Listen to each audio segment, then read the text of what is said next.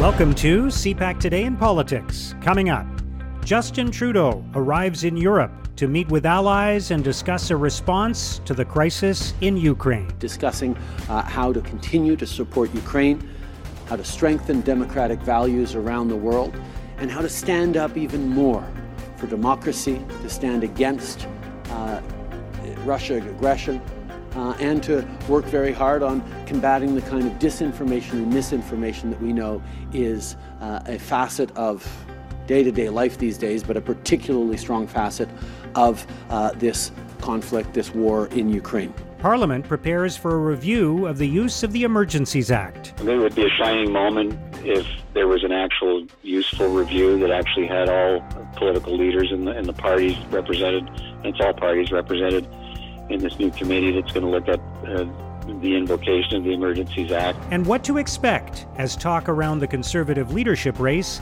heats up. In the last leadership race, I remained neutral as the outgoing leader.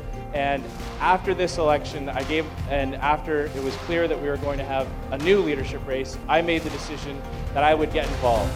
It's Monday, March the 7th. I'm Mark Sutcliffe. Let's get right to the top political stories this morning. I'm joined by Peter Van Dusen, CPAC's executive producer and the host of Primetime Politics. Good morning, Peter. Morning, Mark. So, Prime Minister Trudeau is in Europe meeting with other world leaders now on the situation in Ukraine. And uh, I guess there will be lots of questions about what those leaders can agree to do. But it's, it's also about what they're not going to agree to do, isn't it? Yeah, I think that's the larger question. Um, certainly for you know the Ukrainians who are uh, sort of fighting tooth and nail uh, and say that they're not just fighting to save you know Ukraine, they're fighting to you know protect the rest of Europe, making a stand about the rule of law and, and democracy for uh, all of Europe and maybe even the wider world beyond Europe. And what they say they really need and they keep asking for is for uh, a no-fly zone for NATO to uh, you know, come in and stop any possibilities and uh, of airstrikes, and, and you know, but we know what the NATO response has been, including from Canada. We're not, you know, this country is not prepared to engage uh, the Russians with a no-fly zone because that's in effect a, a declaration of war, and that might lead to a much you know wider uh, consequential conflict in Europe and even beyond. Um, you know that that has an interesting context uh, because of the most you know recent remarks by Vladimir Putin saying you know he, he considers uh, the sanctions being taken by the West uh, as an act of war. So uh, I mean, I'll be, I think what we should probably watch for this week is how much more um, you know NATO and Western countries can do uh, you know without engaging in full fledged war with uh, with Russia uh, by way of humanitarian aid, supplying more and more uh, lethal weapons. But you know, you listen to the experts talk about this, Mark. At some point, uh, depending on you know how the battle goes, uh, you know, there's um, there's only so much lethal weaponry you can supply to uh, to a force that's being beaten down by the Russians if that's what ends up happening. Yeah. Um, right now, it's, it's it, the conflict is still sort of hard to measure exactly uh, how long can the Ukrainians, um, you know, uh, stand at the wall and and, and you know, hold the Russians off. Uh, is it a matter of days, a matter of weeks, and then what happens uh, if, uh, if if Russia takes over Ukraine and installs a uh, you know a puppet a government you know uh, supportive of, of Russia? What's the next step? And I think uh, you know the prime minister will be talking to that about other European allies. Is you know, the notion has to be around let's get to what we think the end point is. Where are we going to be in three weeks or a month from now, and how how do we respond to that? Yeah, and I think obviously these leaders are walking a very delicate line at the moment, and and there are no obvious uh, solutions here because, uh, as you say, they want to avoid a wider conflict. But on the other hand, if as much is at stake in this particular uh, crisis, as people are saying is at stake, then it certainly warrants a corresponding response, doesn't it? Yeah, I think, and that's clearly the uh, clearly the challenge, and, and what these leaders have to struggle over because there's no there's there's kind of if if the next step is a deeper NATO, and let's say it's NATO, if there's a deeper NATO engagement that is perceived as an act of war uh, by Russia, there's no turning back from that. So I, I think before that kind of a move were to be taken, uh, all of the allies would have to be sort of on side. They'd have to be committed to what comes next, and you know, God only knows what that could mean, Mark, uh, with a with a Russian leader who says he's standing up his you know nuclear capabilities. Um, it's a very dangerous time, In, in the decisions being made by the Prime Minister of Canada and other leaders uh, are going to have to be well considered, and there's going to have to be some clear thought about uh, what a decision means and where it takes the rest of us. All right, let's turn to some issues closer to home, Peter. And there continues to be review and discussion of the use of the Emergencies Act in Canada to deal with the protests that happened um, in Ottawa and elsewhere. Um, what do you expect in the days ahead? Because I think one of the central questions on this is whether any type of review and analysis is going to be thoughtful and analytical and constructive, or whether it's simply going to be divided along partisan lines. Yeah, I mean, and I, I wish I had an answer for you. I mean, it's will you know it's it's hard to think. I mean, it would be a shining moment if there was an actual useful review that actually had all political leaders in the in the parties represented, and it's all parties represented in this new committee that's going to look at uh, the invocation of the Emergencies Act and you know what happened and, and, and even some wider issues. Uh, to think that they could do that sort of uh, you know with sort of reason and, and rationale and, and park the partisanship, but given the kinds of things we saw in the House of Commons and the debates and the comments we saw around this when we were seeing the uh, the convoy protests in Ottawa and other cities in Canada, uh, I'm not sure how they'll they'll manage to check that. I mean, it, it's a, in theory, Mark, it's a valid exercise. It's a, a, a good opportunity since it was the first time the act was invoked since 1988 when it was created. Uh, we should want answers as a country about why it was invoked. What were the um, you know, what were the thresholds for invoking it? What do we want as standards moving forward as a country? When should we move to these kinds of measures uh, that that uh, change the way laws are applied to Canadians.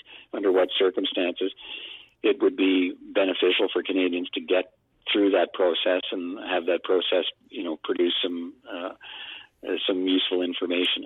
Um, I mean, I guess we'll watch in the first few meetings to see whether that's going to be a possibility or whether it devolves very quickly into who had the right approach to dealing with protests and and uh, you know and whether it it you know slides into uh, deep partisanship and you know accusations of who speaks for who and whether Canadians were fairly treated.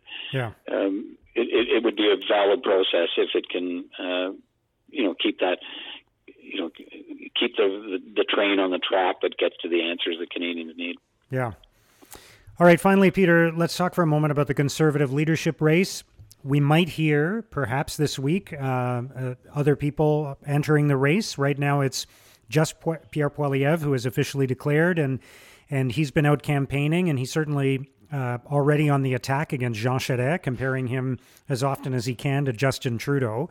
Um, Jean Charest is not an official candidate, um, but might be soon. Uh, so, what do you expect from from that race, and and what do you think? How do you think things change as soon as there is somebody else in the race? Yeah, and I think for the key, the key is for anybody else uh, entering the race uh, is to make their minds up quickly. I think the cutoff point is April 19th uh, to declare your your candidacy.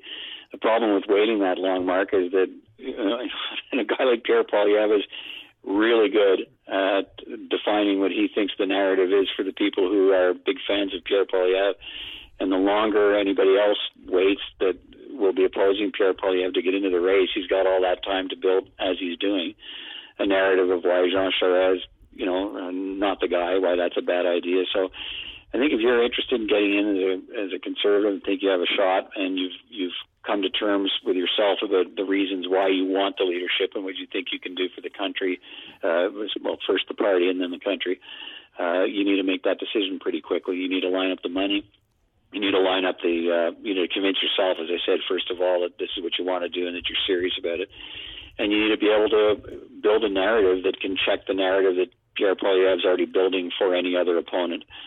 And so I think you know what I'm watching for is how quickly uh, anybody else gets in. If if time starts to drag on, if another week or ten days were to go by with nobody declaring, uh, that would tell me that a lot of the people who think they might have had a shot have now sized up the landscape and think that they can't beat a Pierre Poilievre or that they think a coronation is in order and they don't want to put themselves through that process. So mm. uh, a lot to watch for in the next seven seven days or so. Yeah. All right, Peter. Thanks for breaking it all down for us. We'll talk to you next week. All right, great to talk to you, Mark. Take care. That's CPAC's Peter Van Dusen It's going to help Ukrainians reach Canada in the fastest possible way and also ensures that it's, it's efficient and safe. Now, here's what political columnists and commentators are writing about today. In an editorial, the Toronto Sun argues we must not go about welcoming Ukrainian refugees in a haphazard fashion. The Sun writes Federal officials have said they will expedite visas so those fleeing the war can reach safety quickly. That's a welcome move but we must be intelligent in the way they're settled. There are housing crises in many large cities in this country. This is a big country with room for many more people. There's a large and well established Ukrainian community across the prairie provinces. It makes sense that newcomers be encouraged to consider all communities, rather than just cities where there are housing shortages and where supports may be stretched to the limit. In the Toronto Star, Chantal Hébert, argues Justin Trudeau fell short on one crisis and rose to another. Hébert writes To watch the handling by Justin Trudeau's government of the back to back crises that have marked the first months of 2022 is to be treated to a study in contrasts. The three week anti vax occupation featured liberals and conservatives looking to score partisan points against each other. Each side ended up doing more potential lasting harm to itself than to its rival. In the case of Ukraine, the opposition has largely been supportive of the government's approach. Overall, its criticism has been meant to be constructive. The government has responded in kind. In the National Post, Colby Cosh argues Russia's ghastly government doesn't excuse cruelty to Russian people.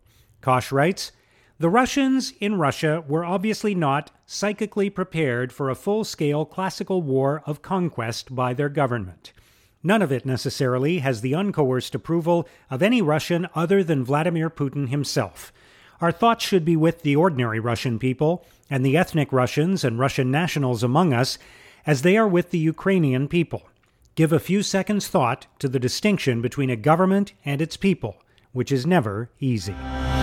Now, here's what's coming up on today's political agenda. The Minister of Sport, Pascale Saint Onge, will make an announcement from Wakefield, Quebec, about support for the Virage Vert project. And that's CPAC Today in Politics for Monday, March the 7th. Tune into Primetime Politics tonight on CPAC for coverage of all the day's events. Our podcast returns tomorrow morning. Have a great day.